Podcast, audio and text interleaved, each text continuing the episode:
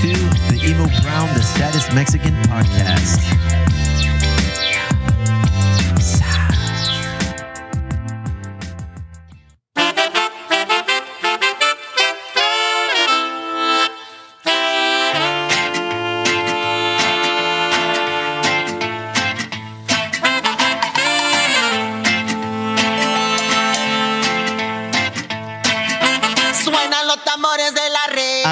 Con el compita, pues.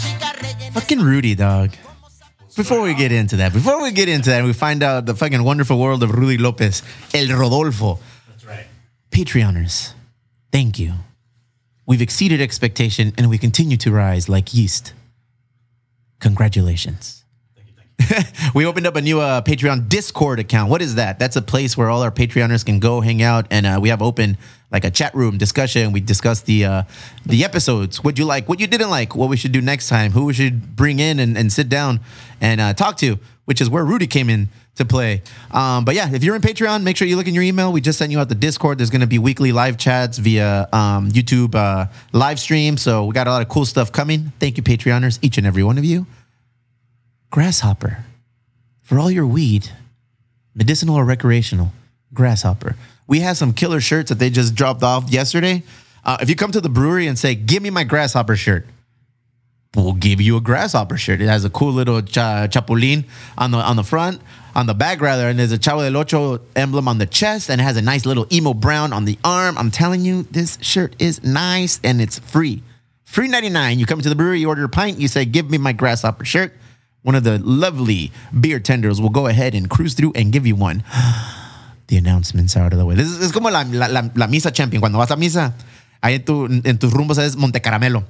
And uh, you're just hanging out. Ahora los anuncios, uh, las doñas de la reunión de aquí, la, la, hicieron una, unos tamales, whatever. I feel like the announcements, we do them at the beginning. Boom. At, at that, that's the point where my son is like, "Can we get churros now?" Eat a champ. Pretend that's a churro, the mic, and put it in front of your face. What are you doing, dog? Ni que fueras rookie. Ya sé que estás. You're in this business. I usually have staff for There, this. I staff.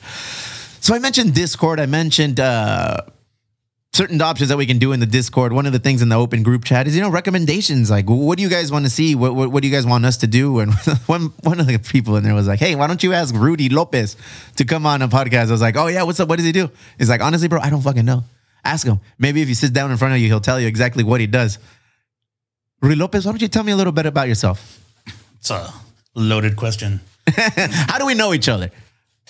We know each other through San Diego State's uh, Business of Craft Beer program. Correct. Where did you finish? I did not. Actually. No, pinche paisita. Además fuiste para los free treats, that way. I, I did after I took the, the couple of courses that you know it, that you drink all class. Mm-hmm. Uh, I thought, ah, man, now I could be a teacher. I'm ready. I'm ready. no, you know what? Honestly, bro, that class was awesome. It I mean, before we started the brewery here, it, part of the boxes we needed to check as as a as an LLC, as a company, as a brewery was like, okay, we got to get the foundation done. So with San Diego State, we went to some courses. UCSD did some courses. Y luego el Siebel Institute, we did some the the brewing technology courses. So all of that, it's essential, bro. I mean, You know, I saw USD just got on the bandwagon. también, güey, ya son muchas, güey, ya son ah, muchos. It's like, well, acuérdate, You know, Catholics are good brewers. So. we're good at a lot of things. I remember Chula Vista didn't want breweries for a long time. Then they just peered over the fence to North Park. and Like, what's going on? There's a lot of money going being thrown around over there. It's a very walkable corridor. All of a sudden, all of a ah, sudden. Um, pero Rudy, uh, yeah, we were together in the, the San Diego State class. Uh, there was a whole program. I finished.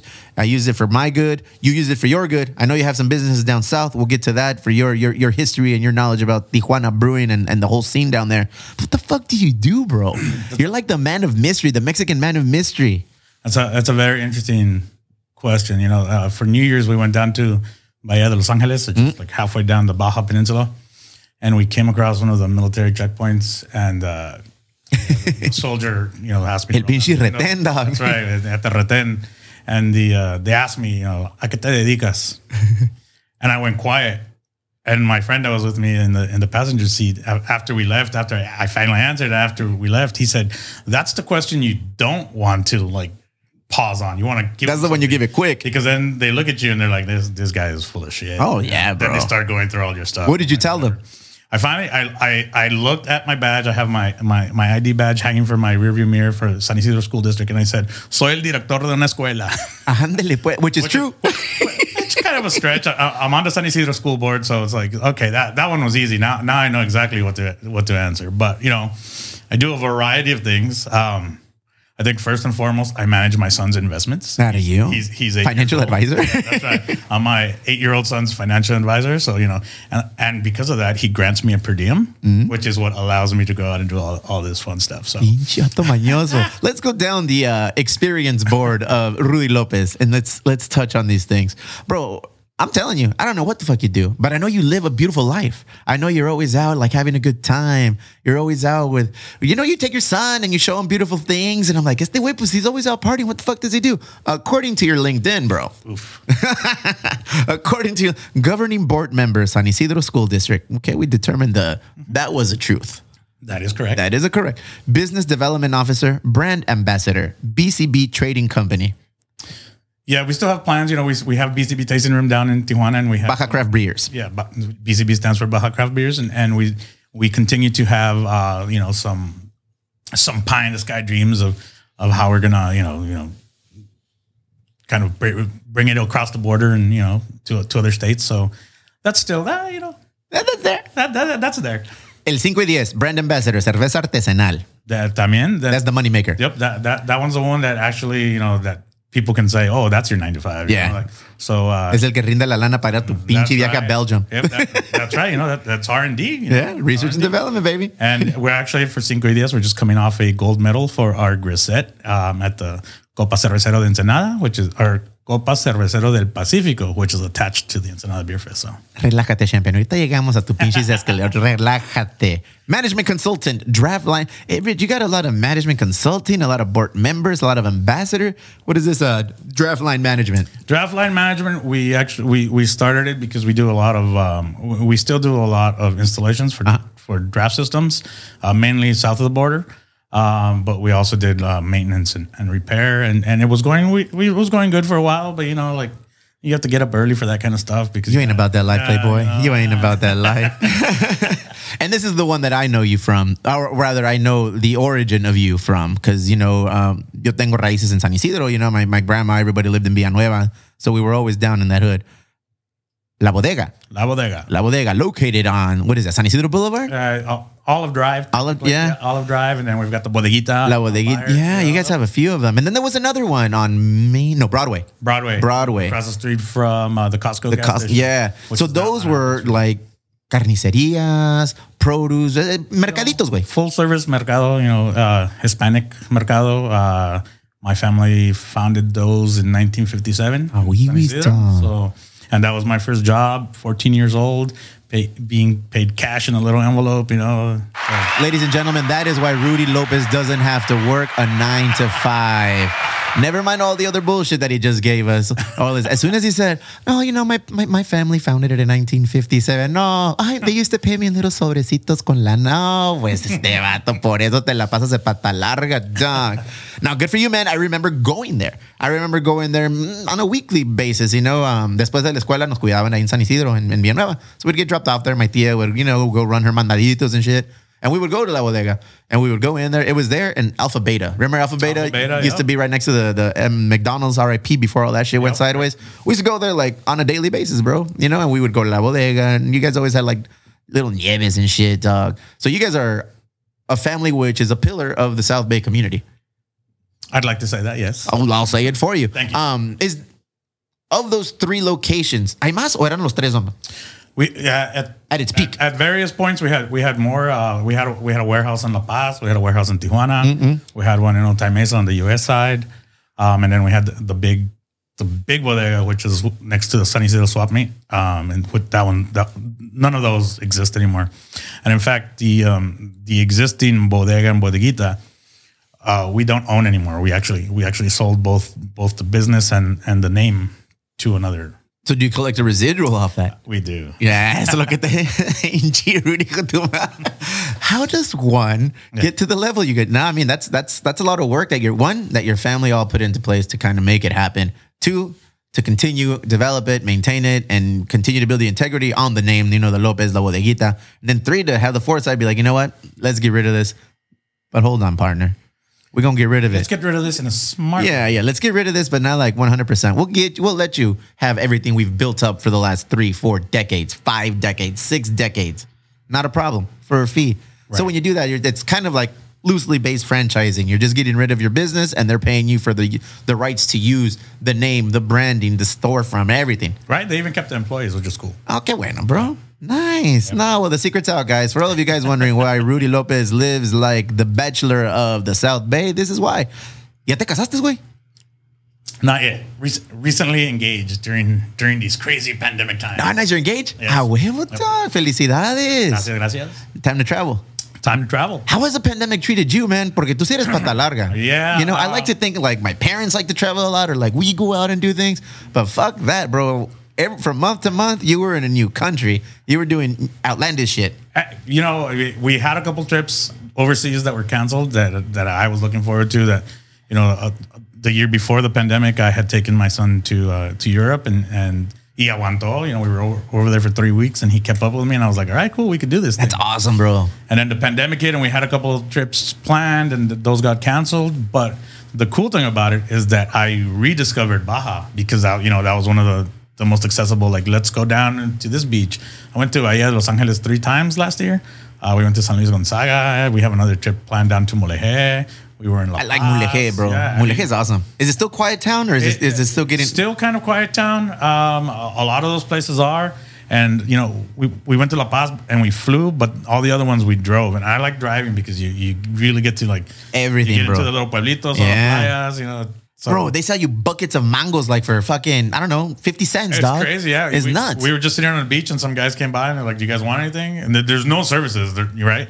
And do you guys need anything? Want anything? We were like, "Well, we could, you know, unos mariscos." Like, and these guys ran. And I don't know where they got it from, but they, you know, they came back with un cevichito and you know, it's a bucket of beers and like whatever. And like I was like, "Oh, okay, cool." it's not what you know, it's who you know That's and what they know, bro. I, I, I could stay here for another hour then. bro, those, those, those trips, I remember them cuando yo fui escuincle, you know, like we would always go down like to Mulegé or we, we would do the, the two day drive from here, from San Diego down to uh, Cabo San Lucas, bro. And I remember the the traditional stop overnight is always Guerrero Negro, bro. That, that's the middle point. That That's, Yeah. if you go any further, you're risking running out of gas. yeah. yeah. you're risking like there's no lights. It's, it's just, it's just, it's not a safe travel for a family when you're little, you know? Yeah. So we would always end up in Guerrero Negro and that city's a fucking trip back in the day, bro. It- it- that one still is a trip, you know, and, and, and I remember that too because my, my parents never liked to fly, so we we would drive everywhere. If it wasn't driving distance, The we Mexican we John were. Maddens. That, yep. Dale, boy. We had that long ent- LTD, and like you know, you could pack it full of stuff. Uh-huh. And it was like a land yacht, literally. Stuff. And- and Explain we- the stuff. What are you packing full of stuff while you're Well, you know, I was gallivanting through Mexico, dog? bologna sandwiches. Eso, mainly. man. no, man, those trips are fun. I mean, and your son, I assure you, as little as he is, those are memories. Look at me. I, those were road trips that we did going down to Cabo San Lucas when I was like six, seven, eight, nine, ten, whatever, dog, to Guadalajara, to, you know, everywhere. I still remember him as vivid as yesterday. Yep, that- so your little dude, bro, you were just telling me earlier, like, hey, pa, yo quiero ir a Roma. I was like, all right, cool. Most kids want to go to the park, bro. Your kids over your kids like, I want to go back to Rome. Remember because we remember that place. It was hot, and we did this and we did that. I was like, oh yeah, Rome. Yeah, Rome. I want to go back there. Like, oh. That's that's awesome, bro. Good for you and good for your kiddo, giving him all the experiences because ultimately those experiences are going to shape him up to be a leader, a champion of his own regard. You know. So now that you're in Mexico, you're operating, you're doing your thing as a business owner. How has the pandemic fucked that over completely? And is it coming out slowly and steadily? So let me tell you, eh, at the beginning of the pandemic, you know, at, at the very, very beginning, it was kind of like we don't know, we're not sure what's going to happen. You know, you know, places, some places are closing, some places aren't on both sides of the border. Uh, there's some people that can't go this way, some people that can't go that way. So we're just trying to figure out how what the normal was going to be. And then uh, the big producers, you know, the Tecates and, and the Modelos and all those guys, they stopped producing by orders of the government. Yeah. So then all of a sudden there is a run on craft beer because craft beer continued to, pr- to produce. And uh, Cinco Ideas, we're up in uh, Colonia Emperadores, which Uh-huh. is like you're up in a colonia, colonia. And once the corner markets ran ran out of um, ran out of their tecate, Here come knocking on your door, yeah, bro. Literally, literally, we had you know the the the guy at the corner market would say, "Well, you know, see that see that door over there? They make beer there." And we literally had people that were like knocking on the door, like, and we'd open up and like, "Tienen cerveza?" and we had people that were they would bring their caguama, their old, Yeah, yeah. their their empty caguamas, and we would wash them and fill them and cap them, and there you go. And you know, we had guys coming with jugs, Yeah. with water jugs, and uh, and Bro, I remember grow, grow, not growing up, but going to Mexicali to visit my, my my my dad's side of the family, mi tata, mi nana, and you know, like that was the thing, bro. Like there would be a box full of caguamas, empty as carta blancas or pinche tecates. Vamos, mijo. And we would go to the store, bro, la, la pinche la tiendita en esquina, and we would take these boxes of, of caguamas and exchange them for new ones. And I'd be like, oh damn, this was going down here. All right, is this? You like you pick and borrow and you bring one tomorrow. And and we would my tata would just like, ah, quieren un dulcecito that shit now came back to fruition here in the U.S., bro. Motherfuckers were bringing their uh, their their caguama yeah, Yep. big old glass jugs to the brewery, and we were filling them in turn now. exactly. So I mean, we blew through our inventory. We ran out of beer, and then we started producing stuff. We, we that's when we really started using San Diego Super, and I was like, let's let's get this, let's get you know, if we can make this beer in four days. Like, let's get it out because people were literally pounding on the door. See, because people think, oh, you ran out of beer. That's a good problem to have. Yeah, but I mean, beer is making beer is not like making a sandwich. You know, it's like if you're gonna, oh shit, we're out of beer. Ah, ¿a qué hora regreso? Regreso a las 12. Want me to come back at 12? It's like, no, we'll come back on the 12th. Like this shit's gonna take like three weeks at least. You know? Yeah, when when- we're brewing, you know, people show up and they want they want to see how what the process is like, and uh, you know, people that think it's this big involved thing, and it's just like sitting there waiting. Sit and for wait, the bro. Yep. You're watching wa- water like, boil. we gotta wait for the water to boil, and then they're like, "Well, at, at what time can we drink it? I'm like in three weeks." Uh-huh. Yeah, I'm gonna put it on the calendar. you and I can have it together at Yeah, the same time. like, eh, you know, by the time it comes around to cleaning, everybody wants to bounce. I was like, hey, wait, wait, wait, wait. This is where the fun starts. bro, the level of need for beer and por todo Mexico, wait, got to the point where I w- used to see videos on um, pues se me hace que es en Instagram. People post up videos like reels or whatever. Fucking cartels, bro. Cartels running shipments like big ass trucks of cases, bro. Cases of Tecate, Corona, whatever. Actually, no, you know what? Our people really don't drink Corona down there. Nah. La familiar. La familiar, yeah, but I mean, it's mostly Tecate and shit, dog, and Carta Blancas. I just remember seeing a bunch of cases, and then fools in the back of these cars with their cuernos and their big ass guns protecting the load like if it was meth. Yeah, you know, th- those guys are quick. You know, they they're they're compatible. They they they adapt to the market. Bro, that that is why organized Yeah. crime will always be around. Know, aguacates, craft beer, whatever. Dude, aguacates was on the rise too. Bro, there's certain things that are, are recession proof, that are pandemic proof. Uh, prostitution, drugs, gambling, liquor. Yep. I mean, those things will. Funerales. yeah, yeah. Those things, those vices will always be around. They, you know, they'll never die. Some of them may like succumb to their own size, but overall, those things are always going to be there. And there's always going to be somebody trying to pull those strings to make it happen. And in a certain sense, you got to be like, damn, those guys are business savvy. Yeah. So you know, so so in those those middle months, you know, things were going great, and now th- things have leveled off again. Uh, the the big producers started producing. Uh, we kind of leveled off. Then you know we were lo- we're losing points of sale. Hey. Um, there's some bars that are like, ah, you know, some bars didn't make it. Some bars are like, well, we're gonna we're just gonna be to go. For a while, to go sales were pretty good. Yeah. Um, and then people were just like, nah. They kind of got tired of that too. They wanted they wanted to They want to drink somewhere. yeah, they want to go out and go hang out. in and watch a you know watch a watch a game or watch a boxing match or or, or whatever.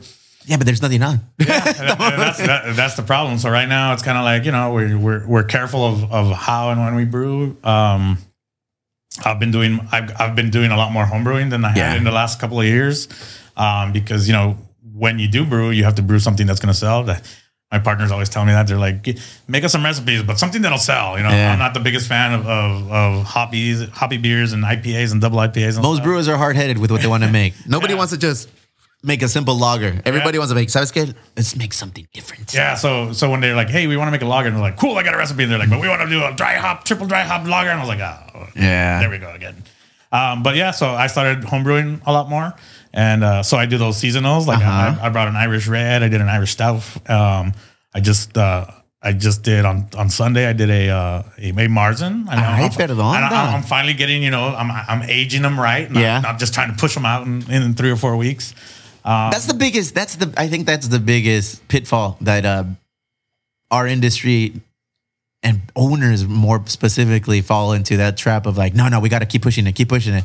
Like, don't push a beer out in three weeks when it, you know it needs at least four. Yeah. And, and if you can give it five, give it five, bro. Yeah. You know, because all of a sudden you're compromising the quality of your product, and that that ultimately that that's a reputation you can't recover from. Exactly. If you make a bad beer, people remember. Oh, you're gonna go through like no, pasaron de verga, hicieron una pinche cerveza bien mala, güey. So it's like Yeah. do the right thing, dog. So yeah, so and and you know the partners don't always want to have the uh, the fermenters tied up for you know six weeks and stuff. So I was like, How many? "Ah, you know." How many? How big is your brew system out there? So our brew house is uh, is three barrel. Okay, perfect. So Big enough for La Colonia. Yep, yep, certainly. Uh, we have two 10 barrel, uh, one five barrel, and two three barrel fermenters. No, pues si tienes, So, si yeah, so we've actually gotten we, over the course of the pandemic, we got pretty good at, you know, we can fill the uh, we can fill the 10 barrels on a on a it's a triple batch. Um, it's, it's. That's a long it's- day, it's a- bro. it- it is. It's a, That's a long fucking day. it's actually a very unique system. We do a, a- like a highly concentrated mash, and then we have two boil kettles, so we can run them kind of Yeah. kind of simultaneously. So we've gotten down to where we're pretty good. It is a long day, but we can fill a ten barrel fermenter. I mean, it'd be nice to have a ten barrel brew house, but you know, do, do you guys have a tasting room? uh, no, we don't. We we have space there, but you know, como como como toda mexicanada, no tenemos permisos todavía. Bro, so ¿qué- exactamente qué es el proceso allá? Because I saw some of the homies that have breweries down there, like they got shut down. It like all- Insurgente yep, got shut down. So I guess it depends on who, what, what parties in power. Who's your you know, neighbor? Yeah, exactly. it can be enfrente. You know who who you pissed off. You know it, it, it all. It Good has old to small town politics. Yeah, so you know, we had one party uh, when we started the process, and they were like, "Yeah, yeah, you're gonna get the permits," and then you know, we got to change the party, and then they're like, "No, we can't give you a permit for that street," and you know, it's just kind of like. So now it's kind of like wait it out, wait it out, which is I think what our Do they mess with you guys a lot or no? no, uh, we haven't. Um, we- we kind of don't publicize a lot of where we're exactly located and stuff. Um, we've our sales have been have been okay. Um, what what the guys did tell me is bajale de huevos because you know I like to I like to spout off on social media. Uh, you you? Oh my God, no. So they're like, you know, they don't- don't don't piss them off because then they're gonna come after us. I'm like, okay, okay. So you know, sometimes I, I I type something out and I look at it, and before I press send or whatever, I think about it, and you know, I'm I, I still press send, but you know, But at least I, I did my due diligence. I read it again. Dude, you're probably drunk as fuck when you're writing these things Uh, anyway. well, you know, just, I you know I've had some screenshots sent to the school district. They're like, is this this is the guy you want on your board? Like, so wait, that, that happens? Yeah, it happens. And it- it's happened, you know, a couple times. There was one, you know, when we were when we were when we were all talking about, you know, the governor and how he how he, because of his brother, uh, Insurgente got shut down, and I, and I said something. Mexican before. governor. Yeah, yeah, Mex- the the Baja governor. Yeah. And uh, somebody from his staff, you know, screenshotted something that I had said in a forum and, and sent it. Damn, they got people looking now, Yeah, bro. yeah, they got people like, on wow, the watch. Like that, you know. But so you've operated businesses on both sides of the border. What is the easier business to operate? Ah, Jesus. Um, I- I think there's pros and cons on both sides. And, you know, over here, at least you have the peace of mind that, you know, you, you pull the permit Yeah. and that permit stands. If you follow the rules, If it's you- all goody. Exact. Exactly. On the other side, you know, like you might, you might pull a permit, but you know, they'll always come in and be like, well, you know, this, this I don't like the label on your fire extinguisher and we're going to, we're to close it down. Fuck, dog. Or, you know- That's a horrible way to operate a business, bro. Yeah, and then and there's no like uh you know I think over here there's at least some recourse. They'll tell Sí. they'll, they'll you know they'll, they'll issue a citation and say you, you've got to fix this and they'll give you an opportunity yeah. to fix it. No lo más van a venir y cerrar. Right. They're not just going to come in and lock your doors up. Right, right, right. Unless So- you really piss them off. yeah. So yeah, so that's I mean I mean each side has its pros and cons. Uh, uh overhead and and and. You know, there's a bunch of the costs are cheaper over there, pero también on the long run te puede costar más. So, Of a percentage of your week, how how much of it do you spend operating in uh, BCB and el Cinco Diez? it's more Cinco Diez. Uh, What's going on at BCB? That's BCB's been kind of slow, but we're we're open. Uh, Uh-huh. We're open, and now we just expanded the hours. So, located where? Uh, so BCB. Or is that a secret too? No, no. Eh, puro pinche secreto contigo, champ. uh, You know, ah. so si conoces, uh, si conoces por ahí, we're off of uh, Agua Caliente. Mm. So heading, you're, we're about one block before Paseo Chapultepec, right around the corner from the Buffalo Wild Wings. It's the easiest way. Don't tell me. I've been there. I'm, I'm, I'm just wanting you to tell everybody else. Chivato. But uh, it finally expanded hours. Uh, I think uh, it's open to midnight now. Um, we, we we spaced out enough seats. Um, I, lately, I've been there, and you know, there's you know, there's a line for you know, Okay, qué sitting bueno. inside. There isn't seating outside, but you know, at least we, we're getting people sitting inside and and watching TV and you know, You're, you're a prominent figure in the Tijuana brewing culture, you know, the community, right? You you you you you have your finger in a lot of things down there. I sure do. Ese way. Um, how did they do? How did they do during the pandemic? Did a lot of people make it out? Did a lot of them throw in the towel? How are the people down there enforcing regulations? Is it fuck? Is it just almost worth it just to say, you know what, time to close it up? a, a lot of people a lot of people made it out um, which is a good thing um, the, the there's something to be said about you know about not just Tijuana in particular but but Baja is that these guys are resilient um, they adapt well Yeah, yeah. um, because you have to I think it's, it's one of those It's not an option. yeah it's a survival of the fittest Yeah. um, we had a you know there there's a couple of examples of people that you know that they they shut down something but then they came out with something new. They, they found an opportunity. They found a way to survive, and then they're back. They're back at it. They never really left the scene. They just you know they changed the, the you know they might have changed venues. They might have changed Chameleon names. life, bro. Chameleon life. exactly. So so there there there hasn't been too many people that got that got hit hard. Obviously, everyone took a hit, but you know things are coming back. Uh, I hope that you know pretty soon people will have more access to to vaccines, and I think that would really get that would really push out things back to normal. You know, we still don't have festivals. You know, Festivals is a big deal, more so down there now than over here. That Ensenada Beer Festival, bro, no manches. two years, two years in a row now. You know, this is it should have been this last weekend. Uh, that kind of That's right, started it's in March, that's yeah, right. that that kind of started the whole festival season for us in Baja.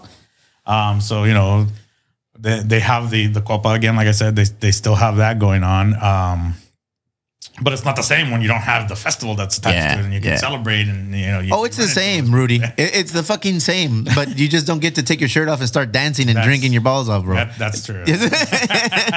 so, hey, tú cruzas mucho, doggy. So you live in the U.S., but you you have businesses and family in Tijuas. How is the commute right now? Like for people that listen to us that aren't necessarily here from like a border town, there's a lot of people that listen to us that are from like L.A. and and Yeah. and uh, San Francisco in the Bay Area, not even in California in some cases. Firsthand, what is the border situation like on a daily basis right now? Well, Jesus. um, CBP can be they can be very manipulative when they can. California Border Patrol. Uh, Cal- uh, Customs and Border Protection. Ah, perdón.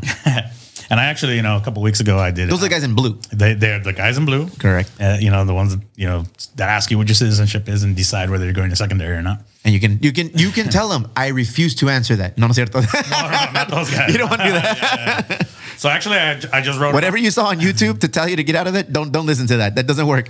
I, I I wrote an op-ed in the UT a couple of weeks ago on this exact topic. ah, journalism también. No, Nada, dale le- gas, le- dale gas. le entra todo. Um, lately, in, in the past 10 days or so, they've been purposefully making the commutes longer in order to uh, get people to stay home and not, not cross the border. I mean, on a Saturday night, pedestrian at Otay, you know, like nobody walks. Mm. Nobody walks Otay at Nobody wants to walk Otay at nine o'clock on a Saturday night. And there was, I mean, the uh, sports book is right there. there bro. was an hour and a half wait pedestrian because they only had two agents working purposefully. yeah, yeah, of course. Um, the vehicle can be, you know, two to three hours right now, just on a regular. So it's like it had gotten better. It had gone through a period of when things were really cool, like less than an hour, which is for me is great. I don't have SENTRI. Uh, an- less ¿Por qué no tienes SENTRI, güey? Oh, porque viví mucho. Te la quitaron, güey, por mañoso. I think those people that uh, that have SENTRI really haven't lived. That's, Bitch, I have SENTRI. What's up, dog? Uh-oh. What's up? and it's weird because the whole family got SENTRI and it was relatively quick for most of them. It took forever for me, bro. I don't know what the process is, but when they were asking me questions, they asked everything. What's three punkales? Yeah. What's emo brown? I was like, damn, homie, what? You're, making me sad. I was like, jizz, and I'm the side of Mexican. so it- it's a headache to cross right now. It is. Both directions. So I've actually been avoiding it. Uh, I, I do. So we have a um, Tunnel. come on. No. we have a fraternal organization known as the Cerveza Artistas, mm-hmm. and uh, it, it started exactly as that. It was just a bunch of guys getting together, like drinking craft beers. And then uh, one year we decided to participate in uh, in the craft beer expo in Tijuana, and we we've probably got together in four or five home brewed beers, and we we bought a stand and we sold our beers. Oh, yeah. We did that two years in a row, and then uh, just before the pandemic, we opened a small little bar on Fifth off of Revolucion, and then a month later we had to close it. And which was that one? It's called Cerveza Artistas Brew House. um, so we've been now we've been brew, we've been gypsy brewing on uh uh, at, at different locations, and we have, which has probably been our most most successful beer. We have a, a Citra Smash, which is exactly that. A, a Citra Hop Smash. Uh, we're actually brewing tomorrow at Frontera Brewing. Gypsy Brewing for people who don't understand, because you're taking us down the weeds of like the, the the beer. First off, the beer industry, people don't want to hear it, but then you start talking about it in Tijuas and in Baja. I feel like it's interesting, you know? It is. So Gypsy Brewing, for those who don't know, is when you don't have a brick and mortar. You don't have your own brewery facility. You don't have your own space. You're basically taking your recipes and you're asking other breweries to allow you space and a tank to make these beers. You come back, you check on your beer. After that, you can either keg it, can it, whatever it is that you're going to do and sell it, distribute it, and push it.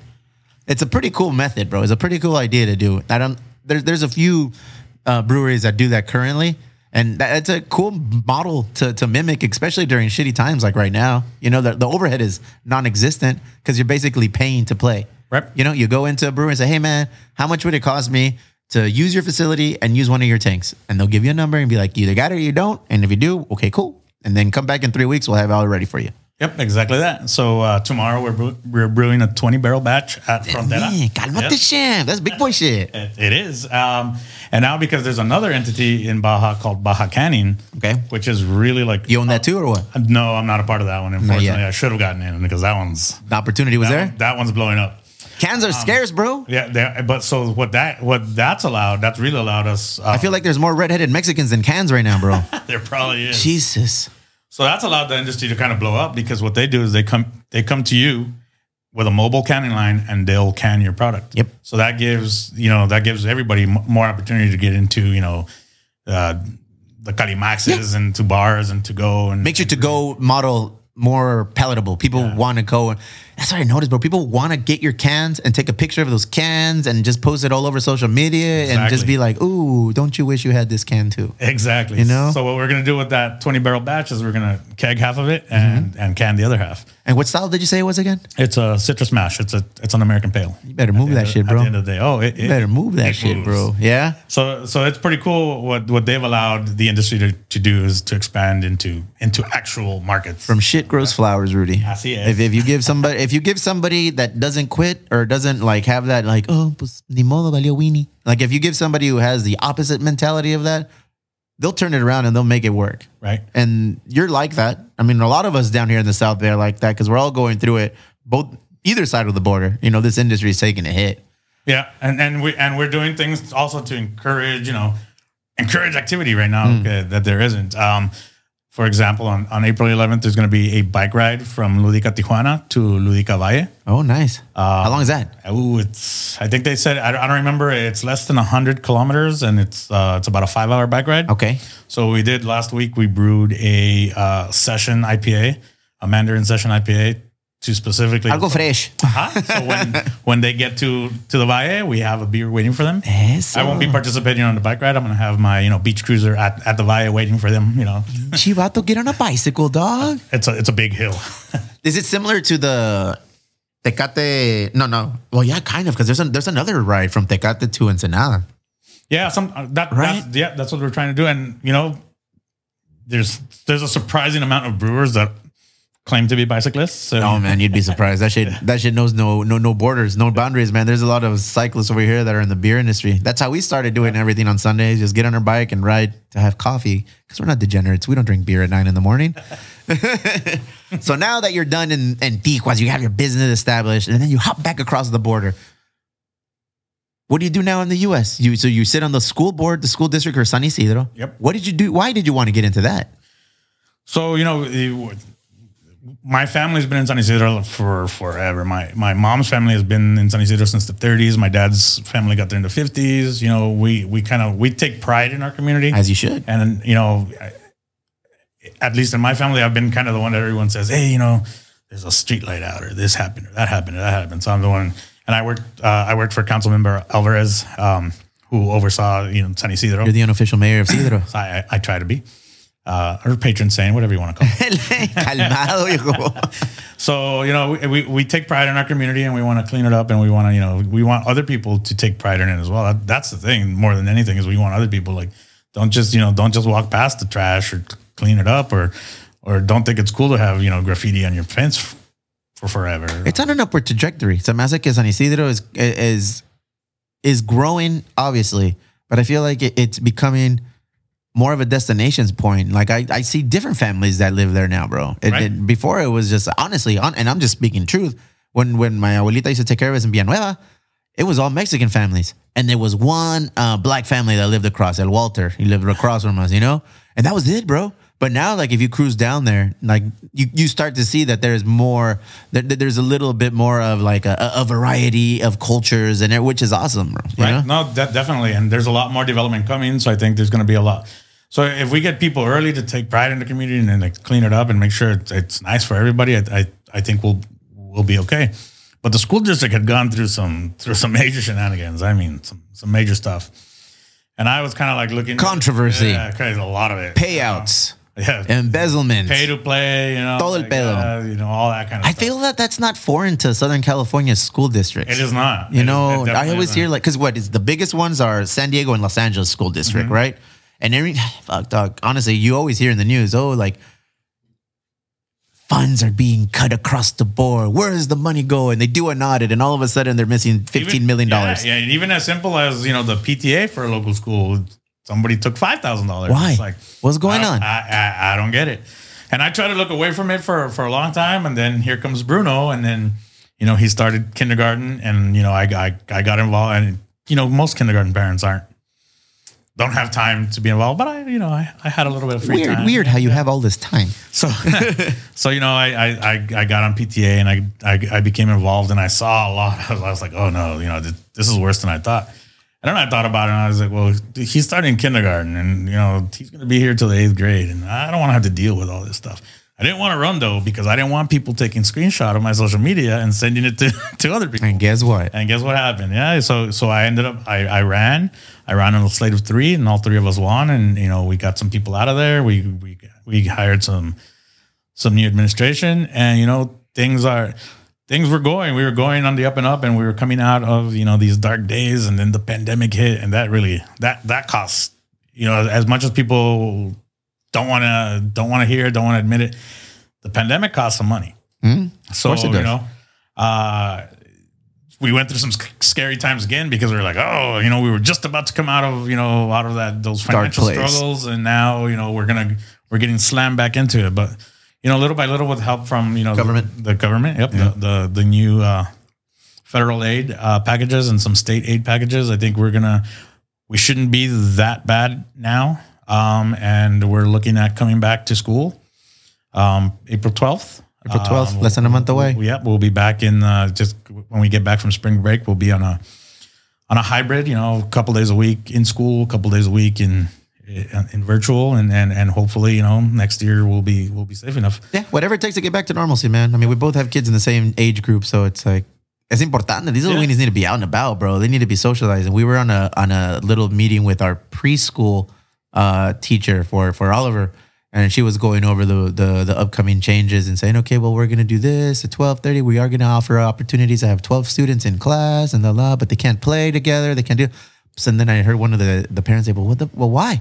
Like, I mean, if we're sending them back, we're sending them back because they need that social interaction. Yeah. You know, if, they, if we're just going to keep them in the bubble at school, we might as well just keep them in the bubble here at home. There's really no point in sending them. And I'm torn, bro. I mean, I don't want my my my, my three year old. It's the way all he knows is school on a computer, bro. he doesn't know anything else. Yeah. But then the more I look at him, like, oh man, I don't think the world is ready for this little kid to go to school yet. My other two have flourished, man. My middle one is flourished at home with wifey being with him like 24 7. My my older one is very dedicated and, and self driven. So he he just gets it done, you know?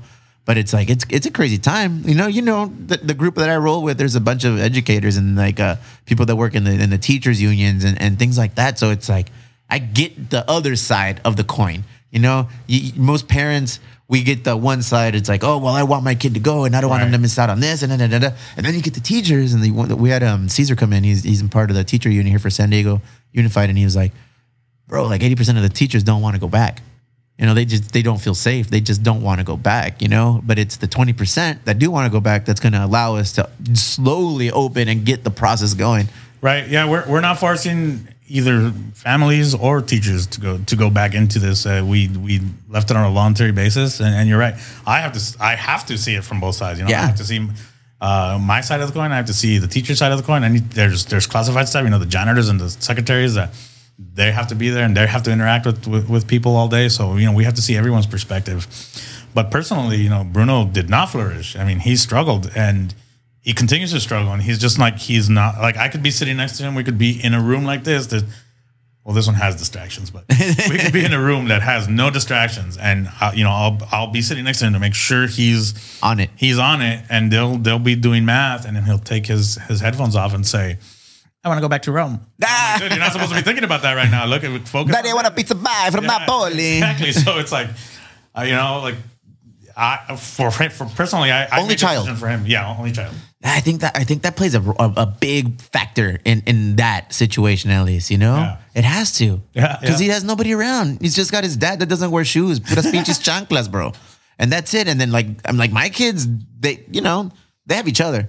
They might not always like each other, but they got they've got other kids to hang out with there in the front Yeah. yard. You know. So like right now, he's he, he's telling me he's like, "Oh, you're putting on a shirt. Do you have a meeting?" and I'm like, "Yeah." What do you roll around the house without a shirt full? What do you think? Well, you know, I like to be, you know, I like to be comfortable. How long is the term for school board? Four years. So And I- you're what, two years two into years it? into it. Yeah. Damn fool! Will you run again?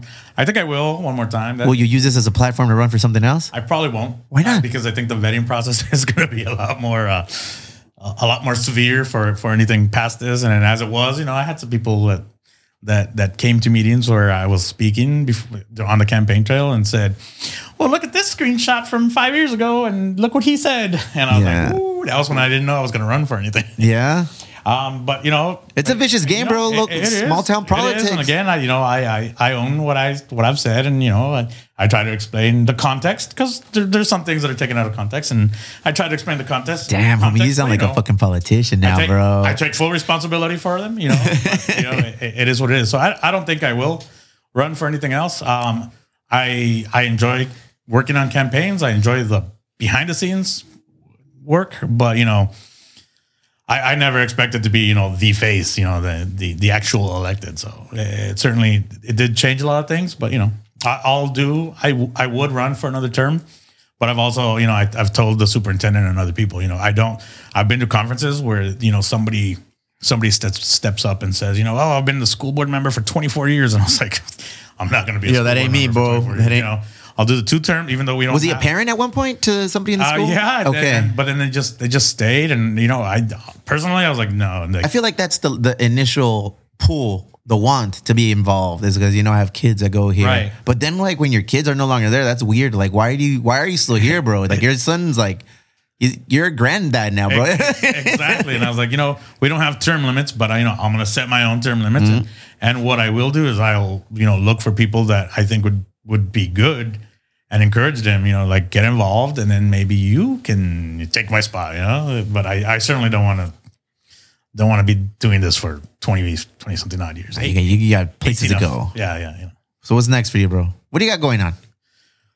You're always Uh, busy. You're always yeah. busy I, right now, uh, you know, things are kind of, you know, in a stalemate. Yeah, it, it, it, it is what it is. Uh, you know, again, I, I I've gotten engaged recently, and so we're kind of like COVID's kind of like you know preventing things from moving forward as far as you know setting a date and what are we gonna where are we gonna live and what are we gonna do and what gonna, you know so that's also kind of like ah well Imagine planning a wedding yeah. during a fucking pandemic, bro. So it's, it, it is kind of crazy, you know. Fuck. A ver, que- que- que- you made some homebrew or what? I did, I Let's see, pour a little in here, bro. Let's see. Let's let's let's rip your fucking beer to shreds. no cierto, I don't even like beer. Mm. Ah, this whiskey, those fucking, it's hitting, it's hitting. Oh, I know what I want to talk to you about. You were part of the. I thought it was whiskey. I said, "Hey, slow down, bro. Like you're gonna." nice. Oh, nice, nice color. Look at that. Nice carbonation. Yeah, so it was Sounds like actually you know, it was actually one of my pandemic purchases. You know, it was, it was- look at that, there was the whiskey in there. Yeah, barrel age. All of a sudden. Yeah. So uh, this was one of my pandemic purchases. You know, I used to have the uh, the three vessel propane powered brew system. You know, for homebrew, Uh huh. and then I saw this this all electric, all in one kind of brew in a bag stuff from Anvil, How do you like that? and I was like, you know what? I was like that. You know, I, I'm not gonna run in. run- I'm not gonna run out of propane. You know, midway through the boil. Which has happened. That's to happened. Before. Yeah, like, bro. In my "Damn home brewing know?" days, that happened like all the time. You run to 7-Eleven and they're out of propane. Yeah. and, you know you have You gotta go to run- AM, PM, you- they gotta go to- Yeah, you, so you're running around. And it's like ah. So I thought, oh, you know what, electric that, that doesn't seem so bad. All in one, I only got to clean one thing, and so far it's, it's worked out pretty so nice. you got the all in one? So I got the all in Oh, one. when I was home brewing, that was fancy, bro. and- that was and- fancy. And I ordered the distilling adapter option, so I could use it. I haven't I haven't done it yet, but I am gonna do soon. I'm gonna do a um kind of a a, a rye a rye mash, Okay. and then I'm gonna distill it out to whiskey. And That's illegal, yeah, bro. see I- shh. But they that's weird, right? It's illegal, but they sell you all the components to do yeah, it. yeah. It's like, hey man, bullets are illegal. You can buy the gun though. So yeah, I, I'm gonna be very careful with What, it. what are we drinking here? So this is an Irish red Go ahead. Ooh, Mm-hmm. Look at that. Brewed specifically for St. Patrick's Day. El vato. I took this one. I kind of rushed because you know I. was- I was What did we just- I- what did we just- know, what did we just say, bro? See, you didn't even know. What did we just say? I was trying Don't to get it rush out a beer. on St. Patrick's Day, but you know, um, What do you can, what can you tell people? Because I always get questions like, how do I get in the beer industry? As a home brewer who owns a brewery who took it up all of the levels, what can you tell somebody who is interested in getting into the beer industry as it relates to home brewing? just do it. You know, before before we did before we did our first batch of homebrew, we read all these books and Yeah. watched all these YouTube videos, and it was just like, and some of it I was just like, I don't understand until you actually get your hands in and do it. The the first, I mean, we did an extract. Mm-hmm. Took- Cheater dog. It took us six hours to do it because Why? we're dumb. We're bro, that's like minute rice, bro. We're, we're sitting, we're sitting there watching, you know, the, the initial waters, you know, heat. We didn't know about efficiencies and- and doing one thing while you're while you're waiting for. Time the- management. So we were sitting there like idiots watching the water heat up, Drinking. instead of uh, instead of you know preparing the next step and. Taking pictures. Hey, look, we're brewing. exactly. Oh, look, para el Instagram channel. and then it was like, oh, when we got to the, it really shit hit the fan when we we started the chilling process, and then we didn't chill it, and then by then it was already like midnight. it's still like, at 89 degrees, yeah. bro. It's not getting we're like, cooler. Screw it, pitch it. Yeah. And we pitched the yeast, and the yeast died. Yeah. And you know, Yeah. you know, two weeks later, three weeks later, when we tasted the beer, it was like, oh, this is This is not good. not good. It was like this thing. But I mean, I feel like those experiences you need to go through as, as a exactly. brewer. So then, so then it was kind of like, oh, you know what? When you know when when we were mashing, we should have been doing this and doing that and preparing that. So then we got better and better at it. With it, I mean, we probably only did two extract Uh huh. brews. And then you hopped it up to uh, we full went- grain or we went, half yep. partials. Nope, all grain. We Eso. just went straight to all grain, and we're I never extracted, bro. And th- then you get the, you know, because when you read about extract and you, you read about uh, converting to all grain, and it's like you have more control over the recipe. And I never, I didn't get that until, haha, yeah, This is what it means. yeah, because now I've got my my mix and mash of specialties, and I do this and I do that, and I can raise, and you can't, you, you really can't do that with the with the whole extract stuff. So I was like, okay, It's fun. It's a, it's a laborious process, bro. Yeah, it is. It doesn't matter if you're making five gallons or 50 gallons or 20 barrels or 30 barrels. Six hours is six hours, Mm-hmm. you know? And, and people are always like, oh, well, is it fun? I mean, do you like cleaning? I mean, because that's all brewing is. Brewing is cleaning, prepping, and cleaning. You're watching water boil. Yep. You know, like when I had my homebrew system, I, I loved it, bro. I remember like I ordered a new piece like every week or every couple of weeks. Ooh, and this is my this is my chiller. Oh, this is my wort chiller, and I'm gonna run it through here, and it's gonna bring it from 220 degrees all the way down to like 70 or 60 degrees, and then we're gonna chill it some more. And I was hype on it, you know. Like I, I messed up my fair share of my homebrews, you know. Um, I I have one barrel. I used to make a, a beer called uh, Estivo de Mayo, which was just like an old school stout, and uh, for my birthday, you know, Estivo de Mayo. And I still have a barrel somewhere in here, bro. And it's like four years old. One day I'm gonna crack it and die and just drink it. but yeah, Yeah, for but- home brewers, just do it, bro. And yeah, you're You right. gonna fuck I, up. I keep, you know, I keep upgrading this. It's supposed to be like ready to go all in one, but I keep. I got onto this Facebook forum, and which was a mistake because now I see all these ideas of how to No, upgrade yeah, the system. yeah, yeah. I just put a spray ball on the on the inside of it, so now I have for sparging and CIP. Dude, I CIP this thing. I just, you know, throw, I, I brought some um, it. some acid from the brewery Uh-huh. in a little bottle, and I throw some acid in there. Like, Bitch, did you steal our acid? not not Oh, okay. no, but it that's what the fun part about homebrewing, and it is fun. Everybody who you talk to is like, "Oh, it fucking sucks," you know. Especially when you you you take that next leap into being a professional brewer, you know? Yeah. Oh, I fuck home brewing. It's too much work. It's this, but it's fun, man. You can make it as budget as you want using igloo coolers and mangueras and little Mm-hmm. PVC piping that turns and creates a little spark system. It could be as budget as that. It could be like five hundred dollars. You have your nice little system that you know how to work, that you know how to make beer out of five gallons at a time. Damn it, you know. Or you can slowly start upgrading. That's what I did. I started with the little igloo system, Yep. and then I said, you know what, fuck this dog. I don't want this. Give me some stainless steel.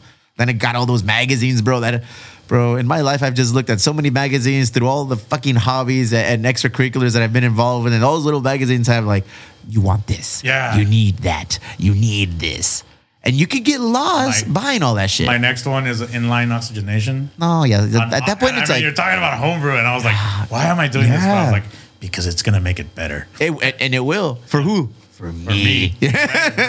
And I get the I get the kid involved. Like his his job his his job has always been put the hops in and put the Whirlfloc in. And he comes by and he does it. When I used to do when we used to do propane, and I would do it out in the driveway, and all the neighborhood kids would come around, and he'd be out there. He'd be like, he'd be in charge of telling them this is not a toy. hey, so It's hot. You have to stay away from it. And then you know he'd grab the hops and throw them in and look at and Look at the- He'd look them straight in the eye and be like, "This is not a game."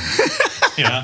El vato, he was uh, como el pinche vato, the, the salt with the bistecs. Exactly, Salt Bae. He's hops bay. He's doing the house bay, just throwing him down his little arm. He's like, this is not a, this is not a game, This is not a guys. My This daddy gets down. Yeah. so and it's funny too because when he sees that uh, you know I start break you know breaking stuff out, he's like, "Oh, are we making beer?" I was like, "That's right, we're making beer." That's a good relationship, bro. Yeah, that's awesome. How how how much of the time do you have your son?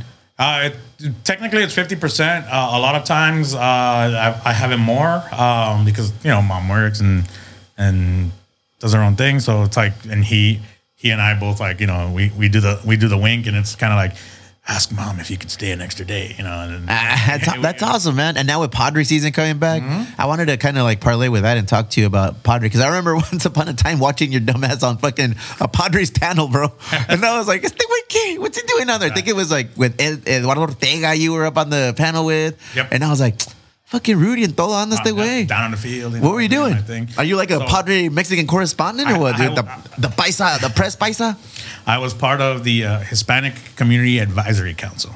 And uh, basically, what it was it was a panel of, of Latinos that uh, Latinos and Latinas that that advised the Padres on on how better to integrate into the Hispanic market, um, what events that they should Gentrification into the Mexican market. Pretty much. You Go know, ahead. You know, what, what- How do I gain the attention of a Mexican? Exactly. So it was like, you know, go go Give to events. shit. Well, well, what events? And that that's part of it. Give us free shit. We Yeah. love free shit. I was like, if you go to an event and you've got, you know, you know, all the respect to the Padres, I love them, but you know, they've just got the Pad Squad out and they're just ha- signing people up for Friar Wire.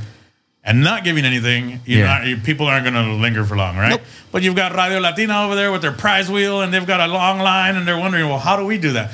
We'll get a prize wheel and give prizes. Yeah, easy. that's, all, that's all you have to do. so that's what you did. So yeah, that's what that's what we did. And How long was that tenure, bro? Ah, That's a good gig. Jeez, I was on the in- inaugural one, and we probably went six or seven years. I, I was part of that for six or seven. That's years. awesome, bro. and it was cool because you you do get some inside access to you know how some of the decisions are made. Uh, you you work a lot with uh, the, that was a shitty era for our team, though, bro.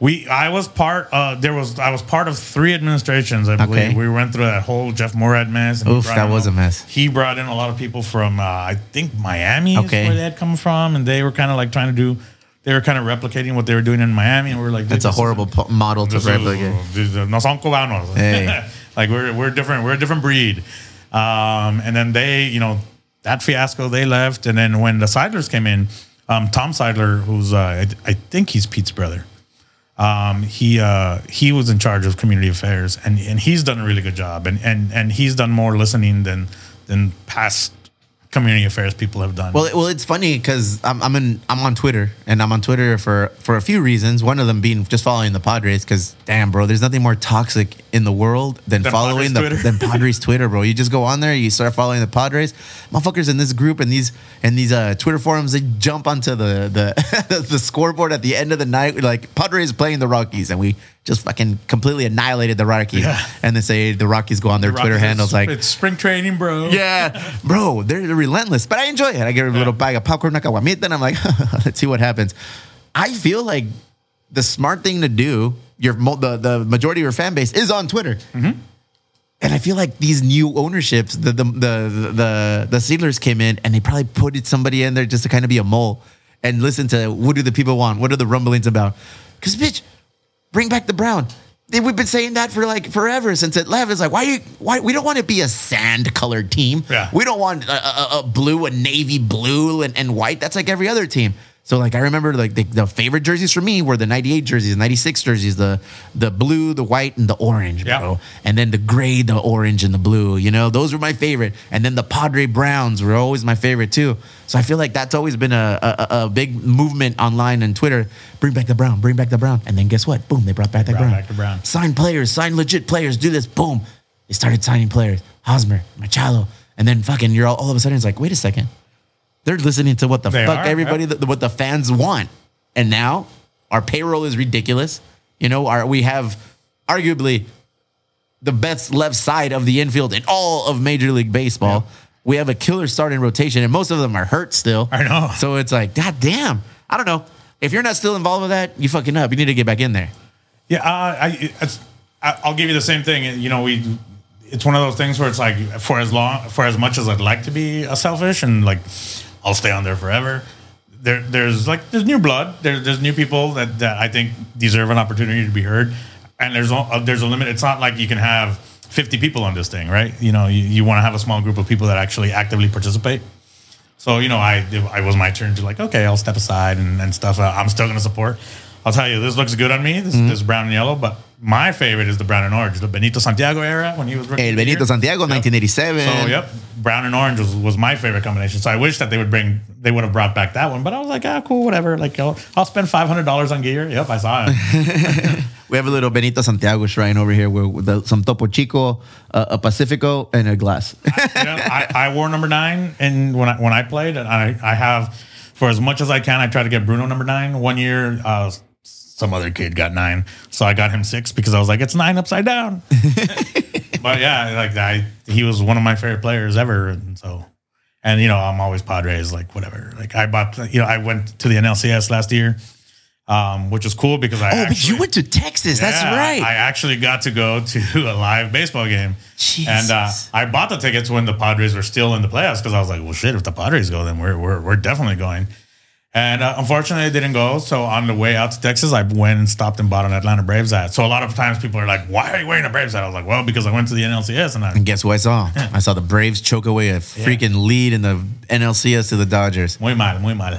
But you know, te- Texas, I'll tell you that they they put on a good. They they did it right. So uh, I, I'm hoping. I know there's still kind of like some weird stuff going on here, and we're not really sure what's going to happen. You know, Oh, we're going, bro.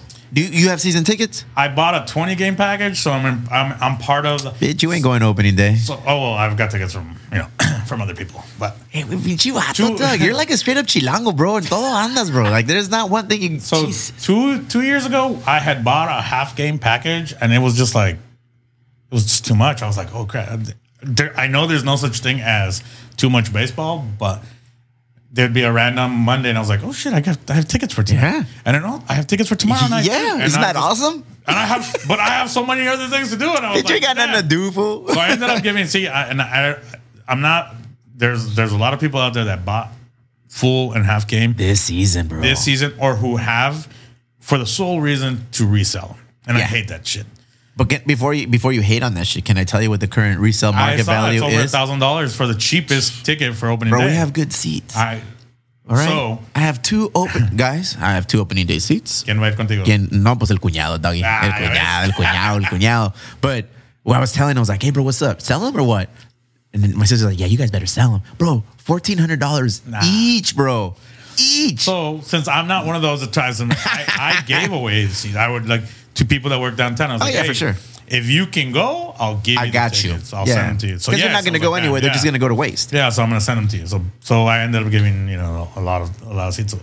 So then I was like, all right, 20 is doable. So we get to 20, and then a few days later, like, oh, guess what? You're not going to your games in April and May. Yeah. you have to you know battle it out. You know, mm-hmm. for, for- if you want those those. Tickets. There's the So- platinum, the gold, the blue, and then the 20, right? Or something like that. So like where the blue is the 20. Okay, So okay. We we got we had blue X, which was Wednesdays and Fridays, I believe, and it was cool because it worked out. It was like for 20 games, it was it was 14 Fridays and six Bro, Wednesdays. that, that, that's enough. And I was like- you know, that, that if you're a fan, if you're a hardcore fan, that, that's enough. You, know? know? what really sold us? What what made it like uh what is it? Uh what made it part of like the whole cosmos and everything was do you know how much it cost? Go ahead. That package, 20 games, three hundred and ninety-four dollars. No manches, dog. Where are you sitting? In in the in We- outside of the stadium or where? So we're we're up in the up In the nosebleeds. uh, upper deck, but I bought them with. But nobody boy- goes and stays in their seat, is what I've noticed, Well, bro. no, no, we don't. And then I bought them with my boy Beto, um, who's in a wheelchair. So we have the wheelchair. So we're up on the on the railing anyway. Uh-huh, uh-huh. So that's what we went. To, we went to one game a couple years ago, and it was like, and I was like, oh shit, this is a pretty good spot. And then we had concessions right behind us. And again, we don't we don't stay there. We know we we You moving go there, about. we, we Yeah. go move about. That's the thing about this, Petco, bro. There's there's so much to do inside of Petco Park. Yeah. You know, we, first off, it's like you got craft beer alley. Mm-hmm. All all the craft beer you want in there is there. You got fucking Karl Strauss with their little uh, little carritos que venden whiskeys y todo el pedo, your mixed drinks. Yeah, yeah. And then we're from South Bay, so we know everybody that works there. Right. Yeah, You know, everybody from the South Bay works at Petco during Padre season. So we go there and shit. That's like, oh, it's a twenty dollar double, and I'm like, Yeah, no, no, like, no. "Here, here, just take it We, down." yeah, yeah, we- we've got that. Oh man, I, I can never remember his name, but I, he he works at every like venue. Works at the sports arena. Oh, works at- Edgar. eh, Simón. El- Edgar So- chancludo. Ajá, so it's like kind of like hey hey. Oh, like- bro, yeah, you got to treat Edgar good because Edgar, he, he he's he's everywhere, bro. He's plugged into all of the things. So, bro, you're not going to opening day on your own tickets? I'm not because they weren't they weren't included. They're like, no, you don't get to buy opening day tickets. And I was like, oh, fine. But I was like, I always go to opening day, so I'll find. You'll it. figure out. Yeah, so we have. So, Uh, so I did figure it out. Eso. One or two? Two. Ah, no, pues el vato. So I, I nos vamos y nos echamos una. I will be there. We'll go to the South Norte. Where are they in downtown?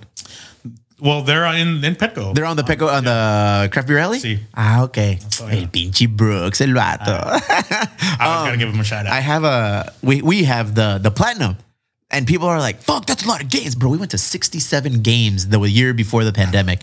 That's a lot of fucking games. But now that my boys are getting older, they like going. We take turns because I only have two tickets, you know, and um and that was one of the things that my cuñada and me were talking about. We're like, "Bro, we just we got to get four. You know, we got to keep, but we don't want to move our seats. Our seats are cool. Our seats are like the only seats at Petco that have leg room. There's no seat in front of us. Nice. You know, so it's like you, you sit down there, estás ahí, ah, te estiras bien suave, bien a gusto. And anytime we come in late, because you know, we're from San Diego, we show up in the third inning. Not anymore, guys. We have a good product on the field. That's right. But before, like we would show up in the third inning, fourth inning, and you know, motherfuckers would be sitting in my seat, making themselves at home, se quitan los zapatos, echándose un pinche hot dog. I'm like, hey, I'm like, papito. "Hey, and take and take your peanut shells. Yeah, with you." dog, take all this shit now. Come on. What? This is my seat. I said, bro, this is season tickets areas. I mean, show me your ticket so I can tell you that's not where you're sitting. And he's like, oh, you ain't got to be a dick, bro. And then and my wife was like, because it was it, it happens all the time. And motherfuckers are just assholes. And I mean, it doesn't help that I kind of like antagonize them. I said, bro, this is my seat. You want to want to skip or what's going on? And they just keep looking at you. And then I would wear my jujitsu sweater and be like, what's up, dog? and mama, man, they'd kick my ass in two seconds, but you got to front it. Sí, eh, I'll be at opening day, bro. Nice, I'll be in the day after opening day. I'm gonna be there on Saturday because wifey's going out of town next week, dog. Ah, mira. They're going out of town. She, I don't. I hate when they leave because then legit, it's just me alone, and all I do when they're not here is work. Like I'll be like, I'd all like just popping from spot to spot, and then I get home and I get like. I get depressed, bro, because there's nobody at the house. There's no fucking kids running around screaming, "Daddy, daddy, circus, daddy, daddy," or like, "Hey, baña el niño, hace esto." So I get home full and I get depressed, and I'll just start like fucking drinking whiskey and and and just listening to the music. The other the last time they left, I took a picture. I was just sitting in the couch looking outside the living room window. The the the, the things were open, the curtains were open. I was drinking whiskey. And bro, it was like three hours later, and I was on the same spot, and I was just kept. drinking. I was like, "What fuck? I got to get out of here, bro." So then I just came to the bar and I started drinking here. Well, see, it's, it's, it's more social. So I tell my wife, "Is like, hey, don't leave. You know, I go down a downward spiral when you guys leave." But they're leaving during week the opening day week. No, that's- so they're that's leaving on. Friday, and they're not coming back until next Sunday. So I mean, Thursday, Friday, Saturday, Sunday. Plan. Oh, well. Plan. See, I I got a 20 game package because the other thing is, you know, like I have, you know, my plethora of invites to suites and to, the, hey, wait. to the Lexus. I've heard of like, droppers, I'm but like, damn, bam. homie. So you know, I-. I- and I took Bruno too. Like, and in fact, we only we didn't have a ticket for him, and it was like kind of like, like we only have two tickets to the Lexus suites. But I was like, I have Bruno today. We have to take him. So on the way in, who do we run into at the front desk? We run into Steve Garvey, and I'm like, oh my god, we gotta take a picture of this guy. So we take a picture of him, and then we go downstairs. Why is his number retired, bro? That, that was a, One that at was- bat. That was That was the reason? it. That was Alright, one at bat, man. Fuck, I, I, I would I would think I would have retired Caminiti before Garvey, dog. Ah, you know, well, Greg Vaughn before Garvey, dog. Greg Vaughn, yeah, I, Come I'll take you, over Greg Vaughn. All right, but- but, Garvey, Bitch, you'll take Greg Vaughn over Caminiti? I Shit, I'll take Steve Yeah. Finley over both of them. I'll take Robbie Alomar over any of them. I'll take zero nine. Oh, también. Hey, I'm, I'm with that Santiago, bro. Yeah, yeah. So you know, it's, so we so we go down there. So we, so they're giving us wristbands, and they're like, "Oh, like th- where's his ticket?" And I looked at him, and he what, what was he like five at the time? Uh-huh. And I was like, "Did you drop your ticket?" And he got this look on his face, and I was like, Yes, and it, sold and it. it hurt me, and it hurt me. But uh, yeah, the girl looks at him. She's like, "Oh my god, no, it's okay, it's okay. Here, put this wristband." Ah, on him." And I was huevo, like, Bam, we're in. Chilango. Damn, bro. Get in where you fit in. That's right. I think that's the moral of the story today. It's like, act like you belong. You act like you belong. We used to go to Vegas for for fights, and we always used to get into the weigh-ins and everything. and it was dick. how Dropping was like- dick from San Ysidro So all the way to like you Vegas. just, you just walk in, you walk straight past security, and even if they're like, "Hey, hey, hey," you don't look around, you because you belong here. Yeah. and they they should. What's up, partner? What? Whoa, whoa, whoa. ¿Qué pasó? Uh, all right, cool. I'm with the cut man. oh man, Rudy, I learned a lot about you today. I learned about a lot about you in this last hour than I have like in the fucking five years that I've known you, six years that I've known you. Jesus Christ, you're a man of many secrets, I and I feel like we've only pulled off the first layer. the more that we drink, I feel the more the more the more it comes out. Simple as my boy Glasses says. Side note: You don't wear shoes, bro. You wear sandals everywhere you go. Trankless. Why? They're more comfortable. But never a pair of shoes. I've seen you in a I suit. have to, yeah. I've seen you in a suit and chanclas. Yeah, uh, that that I've done. I, have know. done I've, that. I've done seen that Well, you shit. know, when we've got we've gone, you know, when during the the pre-pandemic galas, I will I will put on a pair of shoes. yeah. Give me something tra- controversial before we leave. Oof. I don't know. Bitch, you know. It's right there, sitting at the tip of your tongue. You're just afraid. I'm not afraid. No? Ah, Fuck it. I ain't got nothing. You blew my mind. Silent Rudy, thank you for sharing your story and dropping dick about all the cool things that you get to do on a daily basis, man. And thank you for the beer. And hopefully everything in Tijuana slowly starts getting back to normal and all your congales start opening up, brother. That's right. Slide into my DMs, people. That is a wrap for this episode of the Emo Brown, the saddest Mexican podcast. Make sure to give us a follow on Instagram at Emo Brown. Give us a shout out at Twitter. We're on there too. And at Facebook, for those of you who still use Facebook, we're on there as well. More importantly, give us a visit at emobrown.com. That's where you can find all of our episodes, all of the merch. There's more merch coming, as well as access to the Patreon Club. Joining the Emo Brown Social Club. Don't be a stranger. Hop on in there. Join, submit, follow. Todo el pedo. We appreciate your support. Thank you very much. Big things are coming. Besitos. Abraham, but with the one.